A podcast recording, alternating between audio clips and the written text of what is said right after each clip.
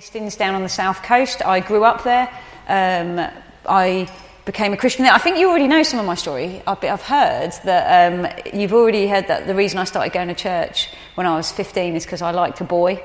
Uh, so I wasn't looking for Jesus. Um, I was just looking for a boyfriend, and I wasn't really seeking after God. But yeah, so I uh, became a Christian when I was 15, and um, to be honest, it's been pretty up and down since then. Um, been times of backsliding, times of being really passionate about God, times of being pretty lukewarm or somewhere in the middle. Um, but now I have the privilege of leading Jubilee Plus, which Raj has already mentioned, um, and also I work for my church in Hastings where I oversee social action. So we've got eight projects there that are helping to tackle poverty or injustice in one way or another. Excellent, great. As well as you work Jubilee Plus, you're also a published author, is that right? Yes. Got some of your books on the screen behind us there. there you go. Why don't you tell us a little bit about your books? That's, that's better than when my face was on the screen behind me. Um, yeah, so um, I've had the privilege of writing these books with Martin Charlesworth, who's in Shrewsbury in Shropshire. He was the founder of Jubilee Plus. And the books are really about poverty in the UK and a Christian response to poverty in the UK. So, uh, started off writing The Myth of the Undeserving Poor, which was kind of, I used to be a journalist, so it was looking at some of the media narratives around poverty and the biases in the media and thinking, actually, as Christians, do we just take what we read or what we hear um, or what we see on the TV or even what other people say to us or do we see what does the Bible say and what does God have to say? And so it was kind of been a progression from that into well what does it look like to have churches where people from a background of poverty which actually my own background as well um, what does it look like to have churches where everyone's welcome and not just welcome but everyone can actually be real genuine family together? Um, and then yeah the final one a call to act um, yeah is, is actually the individual application of what does it mean for us not just as churches collectively but also as individual Christians how do we apply this in our own lives and live lives that are for the good of others as well as for the glory of God Great. And rumour has it you've got a new book coming out very soon. I have got a new Got one in for you? Oh look at that ah Ah, yeah, I, yeah. I wasn't expecting any of this, by the way. So um, it's um, uh, yeah, no, no, it's great. Yeah. So next month, Invisible Divides. So invisible you can't see the word invisible. It is on the book cover, but they've made it like um, so it reflects, which means on every electronic image you actually can't see the word. So it's a bit of a flaw in the design there, but yeah. This one I've written with a guy called Paul Brown, who's a pastor in London, and it's really about um, what it's like when you are from a working class background and you become a Christian in a church that has a majority of middle class people, and just some of the culture clash, uh, which I'll be talking about a little bit this morning in the second session. Yeah, the culture clash and, and how just some of the obstacles, some of the things that might divide us, which actually, if we just understood them a little bit better, actually we could overcome really easily and, um, yeah, do church family, I think, more effectively together. That's out in April, is that right? April the 21st, yeah. Okay, finally, last question. This is your first visit to Teesside, is that right? No. Oh. Ah, yeah, no. I've been to, I think I've been to Jubilee Church Teesside before in 98 or 99. Um, I think I was visiting friends up here. Um, was that Jeremy Simpkins would have been leading the church, yeah? And May have been. It may have even been before that. Oh no, definitely. I, actually came to a wedding. Um, I, it was somewhere up here. Sorry, I'm a typical Southerner. In, um, sorry, I apologise. But I came to a wedding of some people in your church. So I visited the church, but then I also so I've been twice. I came for a wedding in the area too, and at that wedding. I walked in and Jeremy Simpkins said to me, What are you doing here? Uh, for those of you who know Jeremy, he's originally from Hastings. So um, I was bridesmaid at his sister's wedding uh, many years ago and then suddenly popped up here. So I have been here before. Brilliant. Well, I was going to ask you your favourite thing about Teesside. It's since you're a bit of an expert in the area, what do you reckon? Do you know what, what I really love about it is how easy it is to understand how all the different areas come together. Like that's not difficult in any way for, for uh, someone who's visiting. Yeah, Brilliant. All right, thank you very much. Is Natalie. She's going to do the first session. great, thank you. Um, Raj stole my thunder a little bit, um, but if you've got a Bible or a device with a Bible, uh, we're going to look at Isaiah 58 in this first session this morning. Um,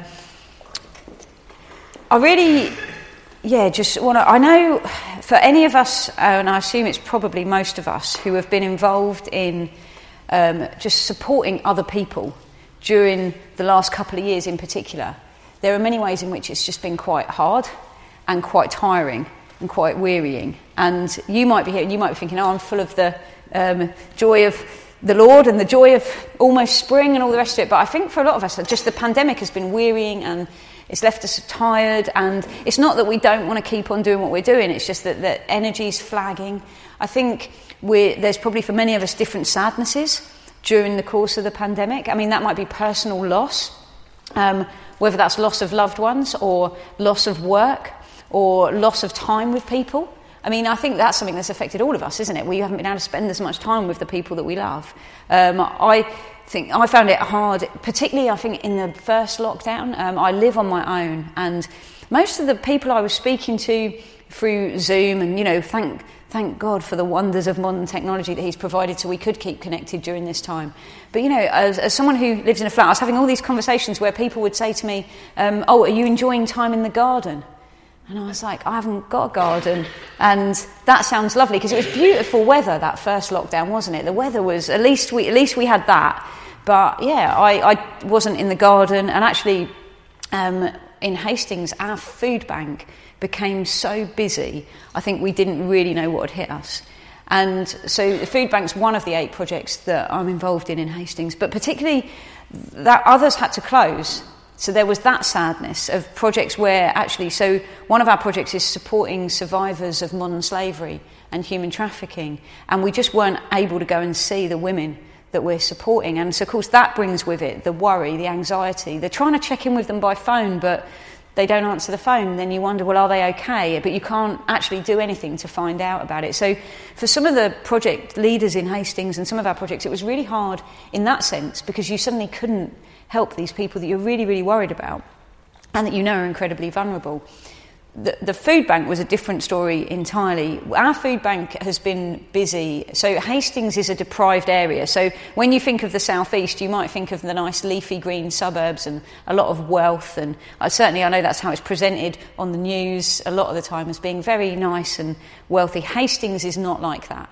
Hastings is surrounded by that, and then we've got the sea on the other side of us. So basically, we're on the beach, which is quite nice, but we're surrounded by these lovely areas, and then Hastings is like a pocket of deprivation, which is actually an embarrassment to many of the surrounding areas. The Daily Mail once called Hastings Hell on Sea.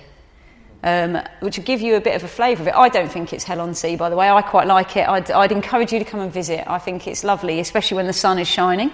But it's, it's got a reputation, and it's got that reputation because we score really highly on all the things you don't want to score highly on.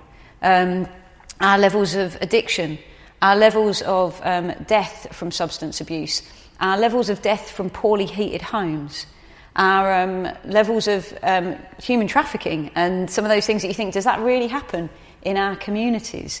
There's a whole load of factors. Our educational attainment is low all these issues. So, in fact, Hastings is it's a typical coastal town in that sense, but it also has a lot more in common with a lot of areas in the north than it does with most of our surrounding areas in the south. But uh, so our food bank's been busy anyway because there's a lot of poverty around us. There's a lot of deprivation. So our food bank's been a busy one. Um, and then Universal Credit came in. So Universal Credit came to us um, in December 2016, and suddenly our food bank numbers shot through the roof because people just couldn't cope with. At the time, it was a six week wait, it's five weeks now. And people just couldn't cope with the wait. They just, and we would see people who would come to us four weeks into that wait and say, I really didn't want to come. I tried to get through this period of time, and I've not eaten now for four days, and so I've come because I felt I had no choice. And one of the reasons Martin and I wrote the book, The Myth of the Undeserving Poor, is because those aren't the stories we hear a lot of from politicians, from the media. I feel like as a former journalist, I can kind of say that to a certain extent because it's, we, we don't report fairly and evenly. Some newspapers report one side of the story, some newspapers report the other. Hardly any have a really balanced approach, which means whichever you read, if you read one, you're likely to drift subtly into that way of thinking. And I think we might think, well, we won't because we're Christians. But actually, we know that what we meditate on, forms what we believe. That's why we meditate on the Bible. It's why we say, actually, you know, take your, well, the Bible says, take your thoughts captive, and we say the way to do that is you, you learn Scripture, you memorize Scripture, you meditate on Scripture. The, reading the Bible is so important. It's because what we read goes in and it starts to go deep into our hearts. And it's actually just the same with whatever we read in newspapers or online or in any other way. It, it, it's like a drip feed. And so if we read only one side of the story constantly, then the narrative we believe is eventually going to become that side of the story. So our food bank um, got really, really busy, and we were meeting all these people who were just finding life incredibly difficult. But the reason I'm saying all that about the food bank is the context of that. Then the pandemic hits. So we've already had massive increases in food bank use before the pandemic comes. And I know some of you and the things you run and you're involved in, you'll have seen similar things where suddenly the levels of busyness and then the complexities of trying to run a service when you can't get within two metres of another human being, it's just, it, it was, it was crazy. We started spending £5,000 a week. My church started spending £5,000 a week on food just to keep up with the demand. And that was with donations pouring in of money as well. So I know that some of you will, will have experienced that in projects, charities that you're involved in. Either they're having to close things and worrying about people, or suddenly being rushed off your feet and busy. And I think both are wearying in different ways. I think the, the levels of anxiety we carry for other people are worrying. I mean, this has been true, I think, for churches as well as for social action charities and projects. You're, you're worried about the people around you. You're worried about the people in your small group or, or in your church as a whole. And, and I, I don't know, maybe for you guys it might have been different, but for me, I found it tiring. Just, I've just noticed I'm, I'm more tired than I think I've ever felt in my life. And I don't just think that's because I'm getting a bit older. I think it's, I think it's the pandemic. I think it's been the, the constant uncertainty not just for other people, but also in your own life. The constant not knowing what's going to happen next. Are we going to be allowed to see each other? Uh, is it temporary? Is it permanent? Are we, you know, and we've seen so much change, haven't we, with rules changing and then coming back. And, and even now, it feels a bit like everything's starting to get back to normal. But I don't know about you, I'm living with this sense still of can I trust it? Is it going to last? What do we need to be putting in place now for the needs that are about to come upon us as well? So even if we're out of the, um, the worst of the health effects of the pandemic, we are not out of the worst of the economic impact of the pandemic. And obviously, it's not just about the pandemic, there are other factors too. What's going on with Russia and the Ukraine? Um, the impact of Brexit, whether you're for it or against it, that there's there's impact from it in terms of jobs and food and things like that. The cost of living rises. The energy bill, I, I don't know about you, but for me, my energy bill has already doubled. And I'm, I've just received an email in the last couple of weeks telling me it's going to go up by another £30 a month um, from April. And I'm thinking that means it's going to be, um, I can't do that math, so I was going to try, but I can't. But it's, it's, it's doubled already. And I think for me, that's all right because I'm thinking, well, actually, I can cut back on this and I, I, I've got things like I don't even know why I've got them, like insurance on my washing machine in case it goes wrong. And I think like that was a phone call and it sounded like a good idea, so I thought I'd have it. It's obviously it is a good idea if it breaks down, but it's also a thing that I can live without. So I'm thinking, right, well I'll cut that. And actually, you know, um, going out for dinner with a friend or whatever, that's something that I can cut. There are things that I can cut that mean I'm going to be all right with my energy bills. But any of us who are working with people facing poverty will know for the majority of people who are already struggling, there aren't things they can just cut. Saying, well, you know, you need to find an extra 10 quid a month actually is hard enough, let alone saying you need to find an extra 30 or 40 or 50. So I think part of the weariness I'm feeling is not just to do with the last two years, it's, it's to do with the expectation of the future as well. It's to do with what is coming. And so this might all sound very bleak, so don't worry, I'm getting to some hope, hopefully. Um, that's why we're going to read something from the Bible. So let's read from Isaiah 58, um, verse 6 onwards. So um, I'm reading from the ESV, but I'm sure it'll be fairly similar in whatever you're reading it in, if it's not that. So, verse 6 Is this not the fast that I choose?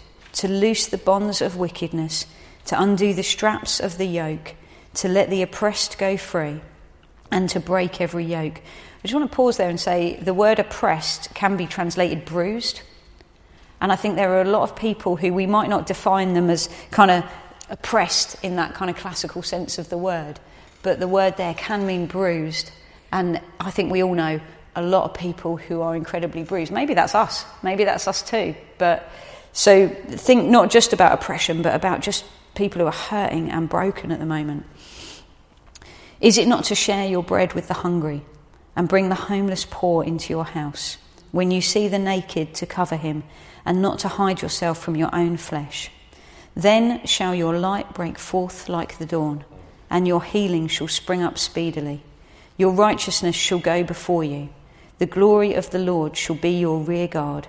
Then you shall call, and the Lord will answer. You shall cry, and he will say, Here I am.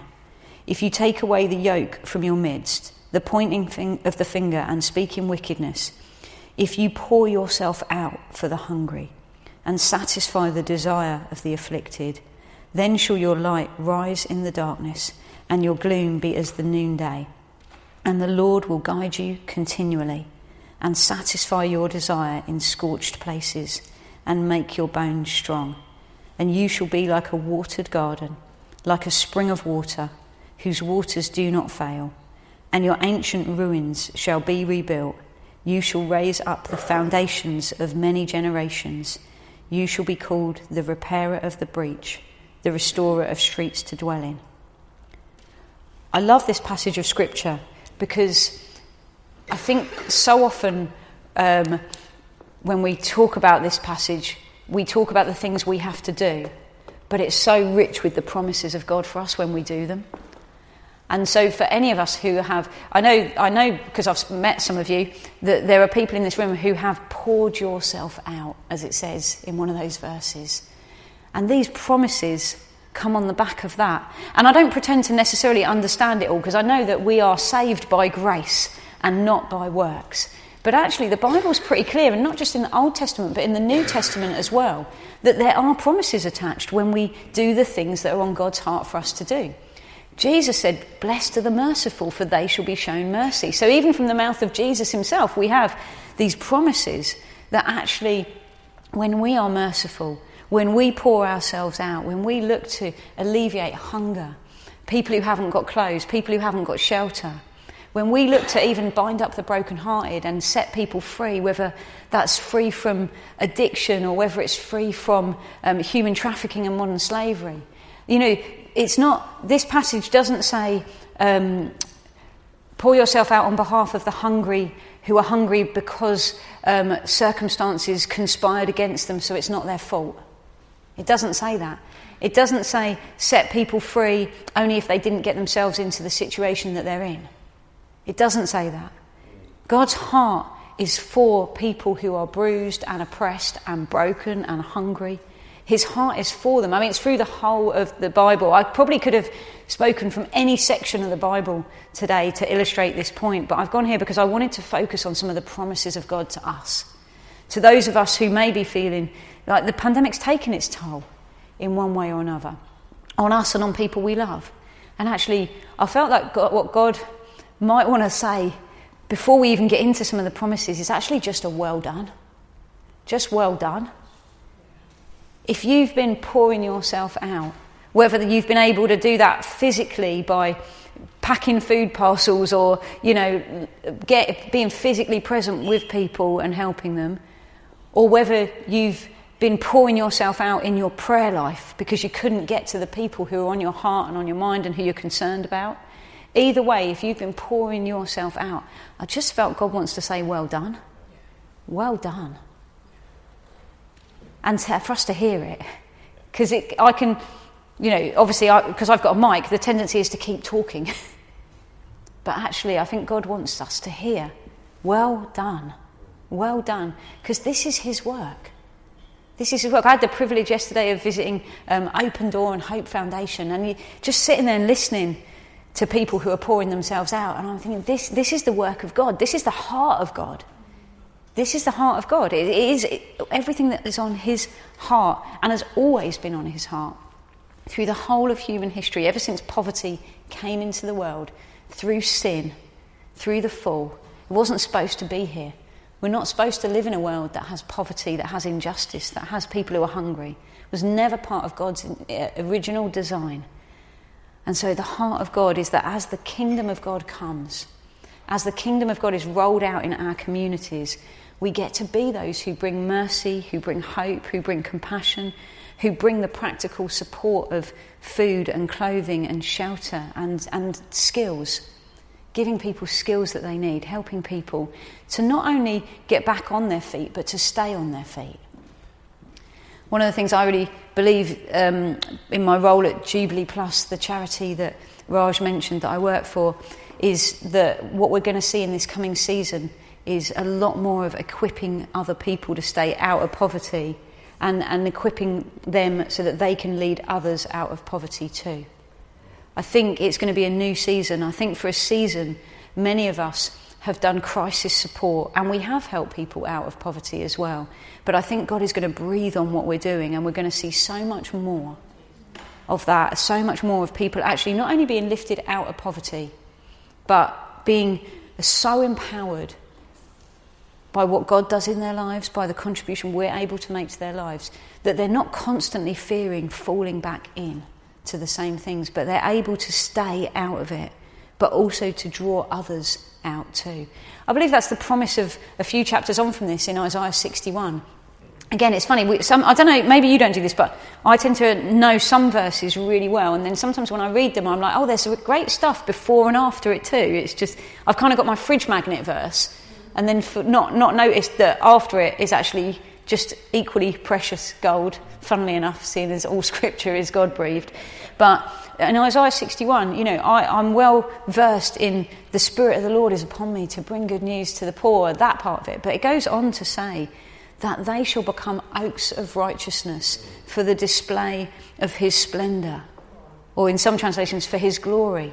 It says, they shall become rebuilders, renewers, and restorers. And actually, I know from those of you that I've met that that is absolutely your heart, that that's absolutely, you're like, yes, come on, Lord, let's see it.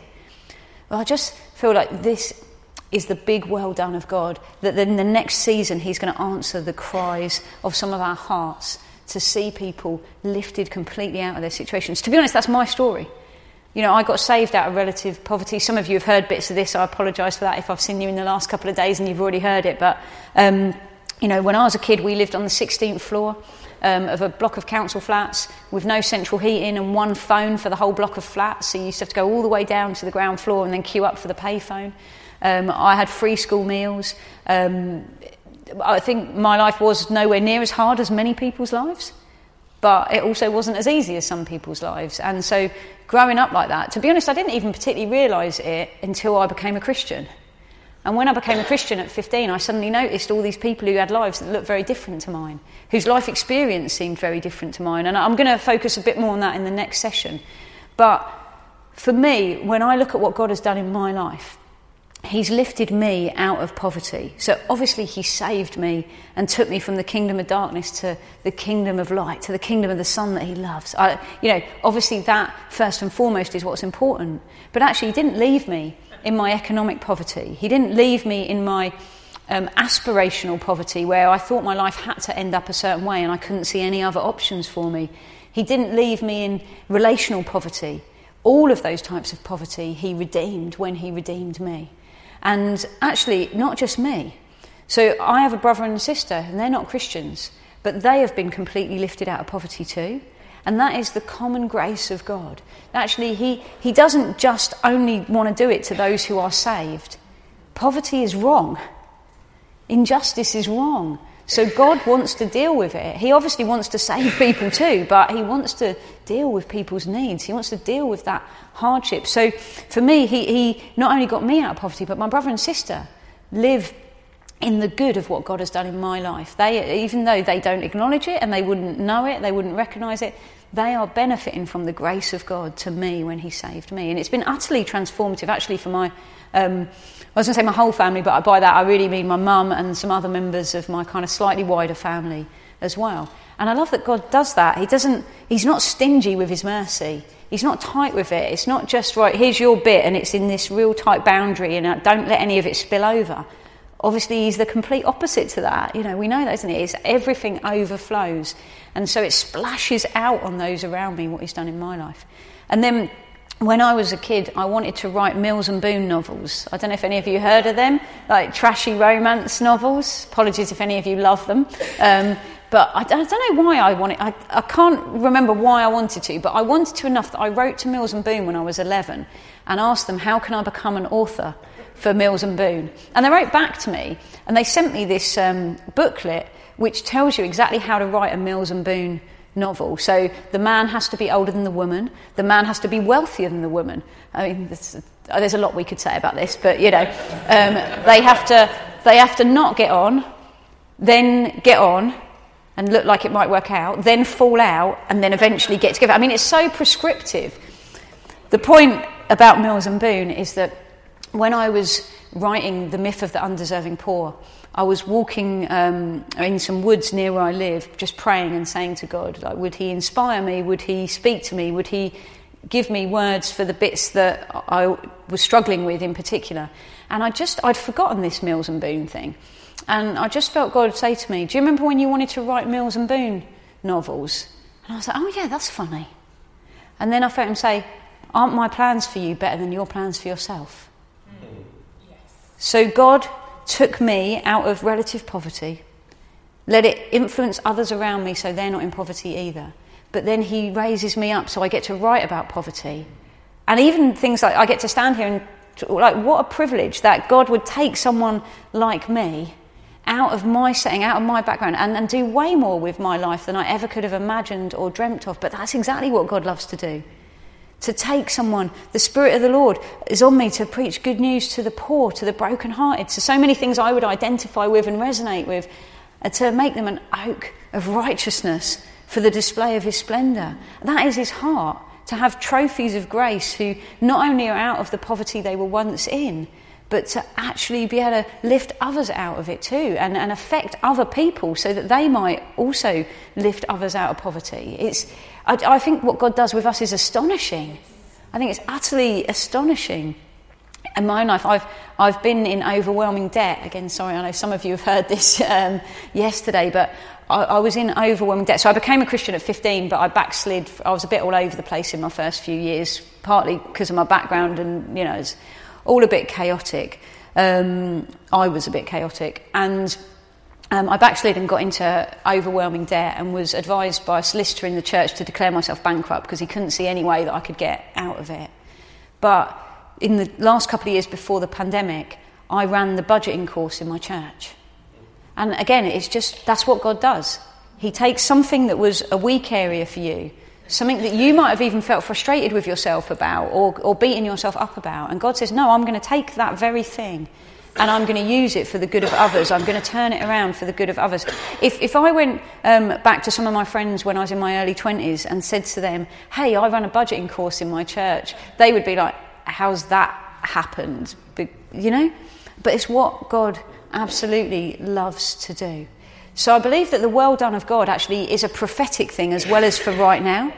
It's a prophetic statement from God to tell us that actually have hope for what is coming because actually there's much more that he is going to do in this next season. I really believe that. I believe that actually, even as the cost of living um, gets higher, even as our energy bills and petrol and food costs and all of that go up, and as wages don't keep up with that, and as benefits don't keep up with that, I believe that God is going to um, do something in the church or among Christians, among Christian charities, where we are going to see more and more people coming to us in need, which might feel like that's going to overwhelm us, but I believe God is going to do a new thing in the middle of it where people will be raised up and lifted up, and we will be astonished more and more. Now, any of us who've been involved in it for any time, we've got those stories that we love to go to, those stories of what God has done that, that has just been amazing and astonishing. But I think many of us feel like they're too few and far between. And so I really believe that what God is going to do as part of this well done for, in some cases, decades of service, is actually going to be that you're going to see the desires of your heart in terms of what God is going to do in other people's lives coming to the promises in this passage. There's so much in here that I personally have been grabbing hold of and trying to lay hold of in the last year in particular, to be honest. These promises, which, which are astonishing, they're so rich in this passage. Um, sorry, I closed it and now I'm going to open it again and hope that it appears. Doesn't do what yours did and disappears. Uh, it's there, but it's gone weird.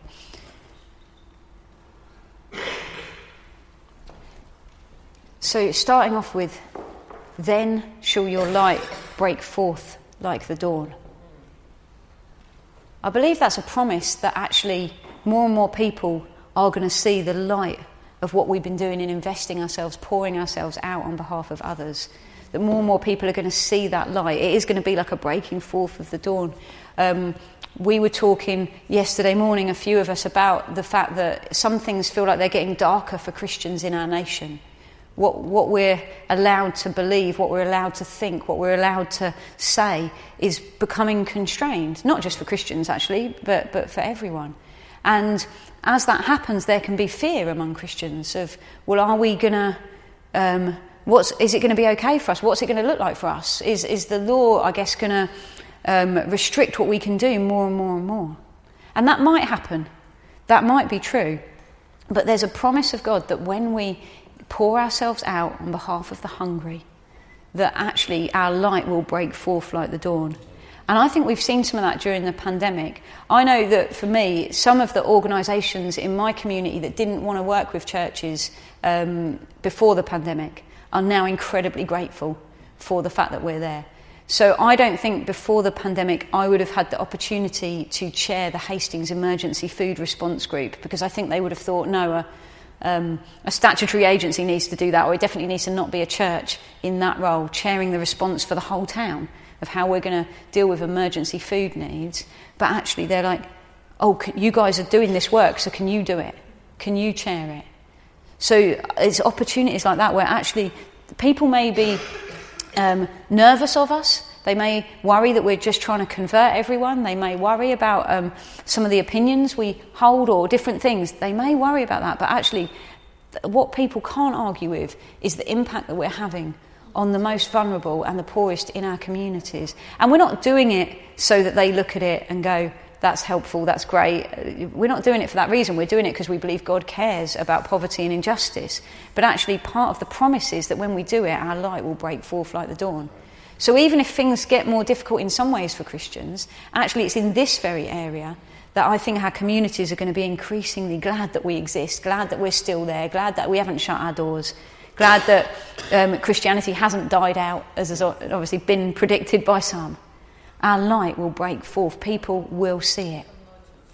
But then it says as well, your healing will come. Actually, it says your healing shall spring up speedily. Now, again, I don't pretend to understand all this because we know that not everyone gets healed. We know that God can heal, and He does heal but not everyone gets healed. But what I'm going to do is I'm going to pray this for myself and the people around me who I know are giving themselves to the, those in poverty because it says it in the Bible. So I'm going to say to God, Your word says. In Isaiah 58, it promises this, God. So if I'm sick, whether that's physically or mental health wise, I'm going to go, God, your word promises that when I do this, my healing will appear. And obviously, God isn't like a vending machine. It's not like we put in um, you know, some serving those who are in poverty or facing injustice and outcomes, every, like a, a list of things that we've ordered from God. It's not like that. He knows best. The Bible says He knows our frame, He knows how we're made, He knows what's best for us, and He works all things together for our good. So it's not like we can come before God and, and demand, well, but what we can do is come and lay hold of the promises of God. And so that's what I'm doing. I've got friends of mine who I know pour themselves out, and, so, and I know they're sick. Or I know that they're battling um, with just kind of um, heartbreak after heartbreak in their life. You know, I've got one friend who lost both parents um, due to COVID, and that's someone who has been um, giving herself, pouring her heart out, helping people to gain confidence to get back into employment. And actually, so for her, I'm like, God, your word says her healing will spring up speedily. So I don't know exactly what that means for her, but I'm going to pray, God, will you heal her heart? Will you heal her grief? Will you heal her mourning? Because your word says it and because she's doing what your word says. It also says that the glory of the Lord shall be your, your rear guard. I love that. So, one of the things I've been praying from this passage is God, protect me. God, protect me. And I know that, you know, bad things happen to good people. That's in the Bible. I mean, that's, you know, what happened to Jesus, obviously, is the ultimate example of that. But actually, there's a promise here that the glory of the Lord will be my rear guard. So I'm going to pray, God, will you protect me? Will you protect those who are pouring themselves out? He says that um, God will hear our pleas. You shall call, and the Lord will answer. You shall cry, and he will say, Here I am. So coming before God and saying, God, this thing that I've been crying out to you for, this person I've been crying out to you for, for salvation or for healing or for breakthrough in finances or whatever it might be. God, your word says that when I do these things, you hear my cry. So I'm going to cry out, I'm going to seek you, and I'm going to trust you that you're listening, that you're going to answer me. It says, Your gloom shall appear like the noonday. I think for this one, this is one that for me personally, I've really, I've, I've both wrestled with and grabbed hold of. Um, I have suffered for years with depression on and off, and I'm grateful that it's on and off. But actually, when God says here that my gloom will become like the noonday, I want to lay hold of that. I want to say to God, again, I know it's not a magic formula. I know it's not if I help people who are hungry. Like, it's not like I do a shift at the food bank and then I'm never depressed again. It doesn't, it doesn't work like that. But actually, there is a promise here. And I have actually seen it to be true in my own life that when I do pour myself out on behalf of others, actually, it's often then to be honest, I don't even know whether I'm depressed or not because I'm too focused elsewhere to kind of notice. And, and I'm talking probably about low level depression, and I know that wouldn't be the same for everyone, and I, I, don't want to be in any way glib about that. But another thing I've noticed is that a lot of people who are really passionate about social action, really care about poverty and justice issues, do sometimes have a tendency to be more on the kind of depressive or melancholic end of the spectrum. And I've noticed that, and I wonder if it's just because of caring so deeply about what we see around us. And then the needs around us feeling sometimes so overwhelming. And that can be one person's needs that feel so heartbreaking, so overwhelming. Or it can be that we just see so many people we think, how on earth can we help them all? What can we do? We're doing, we've run full pelt for 10 years, 20 years, maybe even just full pelt for the last two years. So can we do any more? And so I think I've just observed that, and obviously it's not true, it's a generalisation, it's not true of everyone, but I have noticed that people who um, are really, really passionate about this, and also there's that, that element of where I think some of the depression or the melancholy comes from not everyone else caring about it. Some of those horrible conversations you have. And to be honest, I've had them in a lot of churches. Um, sometimes when I go and speak in churches on a Sunday and I'm speaking to people, some of whom are really passionate about this and some of whom don't care about it at all, often will have conversations afterwards where someone will come up and say, I think you've made too much of it. I think it's not as big a deal. I think it's for some Christians and not for others. And there's that sense in which my heart just sinks in those moments. And there's that, when you have conversation like that time and time again, and I know some of you would have had conversations where you've been trying to persuade other people this is on the heart of God and they just don't get it. And it can lead to just this, this depression. And I'm not using that word lightly, I mean a real depression of like, but, but God, this is hard to carry. And it's harder to carry because more people aren't carrying it with me. And so, for me, for a number of reasons, in a number of ways, laying hold of this claim God, your word says that when I do these things, my gloom will be like the noonday. God, what does it, what does it mean? I want to press into you, whether I'm in the darkest valley season right now, or whether I'm in a great season and I'm, I'm having kind of respite from my gloom. Actually, either way, I want to lay hold of this and say, God, I trust you that you're going to make my gloom like the noonday. And like I said, I, I went through a really difficult uh, period of time last year. Actually, for the last five months of last year, I cried almost every day. I was in a pretty dark place and I was clinging on to God and I was clinging on to passages like this. And I was, I was desperately holding on to God, saying, God, I've got to hold on to your promises because I haven't got anything else to hold on to. I know some of you will have known times like that where literally there's, there is no other hope. If Jesus isn't your hope, then, then you've got nothing. And I was, I was clinging on to God. And what I noticed is some of the things that lifted me through that five month period was when I started to pray for people who I know have harder lives than I've got right now. So I started to really, so I, would spent some of that time really praying about my own situation. And I don't think that's wrong, but I'd noticed that I could barely pray about anything else. I, would noticed that it was the kind of preoccupation of my prayer life, my thought life. And I just felt God say, pray for this person. And one particular person came to mind. And I started trying to pray for her with the same energy that I'd been praying for myself. And I didn't manage it a lot of the time, but I thought I'll try. And then I felt God give me kind of some ways in which I could reach out and make a difference to that person. And then another person came to mind. And then another person came to mind. And then another person came to mind. And I, I don't know, I, I stopped counting, but it's probably now, there are probably about a dozen people who I know are going through really, really difficult situations. And I want to, and I have been committing myself to pray for them, but also to doing what I can to help in their situations. And like I say, it's not, it's not a magic potion. It's not like, well, now I started doing that and then I stopped feeling miserable. No. But I have found that there is somehow this correlation in the spiritual, in the things of God, where actually it does make a difference. And it might not be that everything's now wonderful and I'm full of joy every single moment of every single day.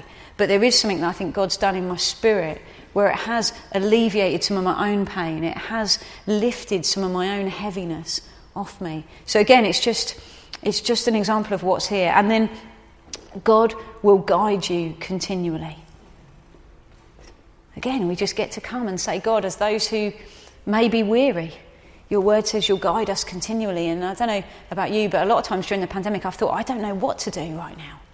I don't know what, what the best thing to do is. I don't know, you know, when I'm, I'm being asked by the leaders of my church, what are you going to do about the fact we're spending £5,000 a week on food because we haven't got money to do that? And I'm like, I don't know.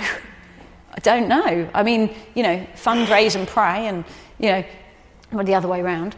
But you know, I'm being asked to make decisions. In fact, even in my new role leading Jubilee Plus, I've only been leading Jubilee Plus um, since April last year.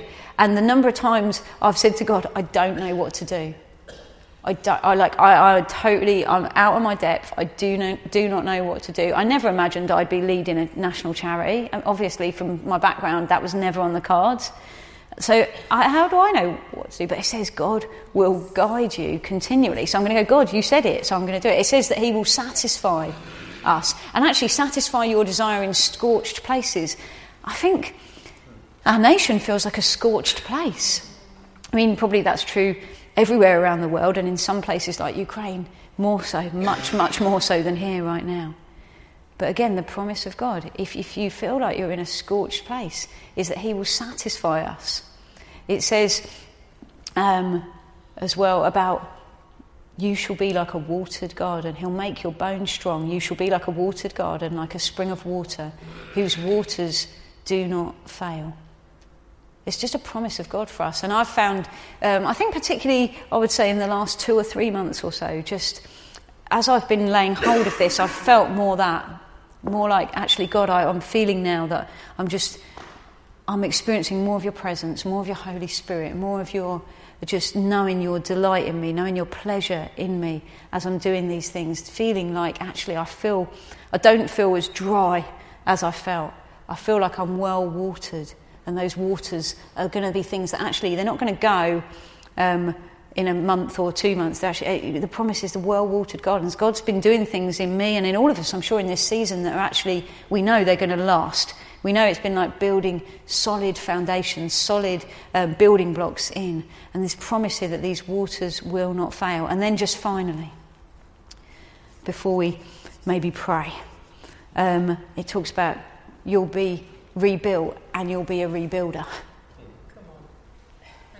And I just think that, again, coming before God and saying, God, the promise is here, not just that I get rebuilt, but also I get to be a rebuilder. And I know many of you are already people who are rebuilders. But again, like I say, I just believe that God is going to do more in this next season. That we are going to see more of the desires of our hearts when it comes to the people we've been supporting who have been trapped in poverty, trapped in injustice, who've been vulnerable or marginalised in any way. I believe that God is going to do more, but there's going to be this dual thing of where He rebuilds us and we rebuild others at the same time. So I'd love to pray for us. I don't know if you could maybe come back up if that's all right, if you don't mind. Um, I think, to be honest, I, I, I, don't know, it's kind of weird, isn't it? At this point, you can say something like, um, you know, if, if anything I've said kind of connects with you in any way, I mean, I've said a lot. I, I think there's a lot that God wants to do now, just of blessing us. So, to be honest, even if nothing I've said has connected with you, if you want to meet with God, then why don't you stand? Because, you know. So, if, if you think, do you know what, God, I just I want to lay hold of these promises. I want to hear your well done in a in a new way. I want to just know that you I know, want to know your pleasure, but I also want to believe that you are going to do new things in a new season, whether that's in your own life or in the lives of the people that you are supporting, or both. I wonder if you might do whatever you feel comfortable to do, whether that's raise your hands, put your hand on your heart, just whatever your way of receiving from God. If, you, if you've got a posture that helps you to do that, why don't you do it? Father, we thank you so much that you are merciful and compassionate and gracious. Thank you for your heart for us, that you have saved us and brought us into a spacious place because you delight in us, as it says in the Psalms. Thank you that you've, you've delighted in us and you do delight in us. Thank you that you, you love to save and transform. You love to make us more like your beautiful Son. Thank you, Father. And God, I just want to pray for all of us really here that we would, we would know your well done. That we would be able to hear it, that it would be louder than our own voices, our own internal dialogue sometimes, that it would be louder than the voices of others, that actually we would hear your voice as the voice that gets to tell us who we are and whose we are. Father, I pray for us to have ears that can hear your well done. I thank you for those that I've had the privilege to meet in the last couple of days who I know have poured themselves out. But I thank you also for those in the room who I don't know, who have poured themselves out for others. And God, I pray for this new season of these promises to become more and more evident in their lives and in the lives of those they serve. God, we do want to lay hold of your promises. We, your word says it, so help us believe it.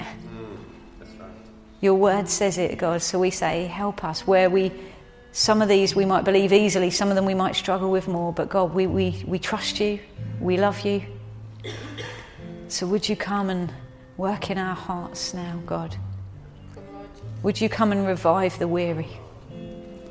Would you come and make the weary like a well watered garden whose waters never fail?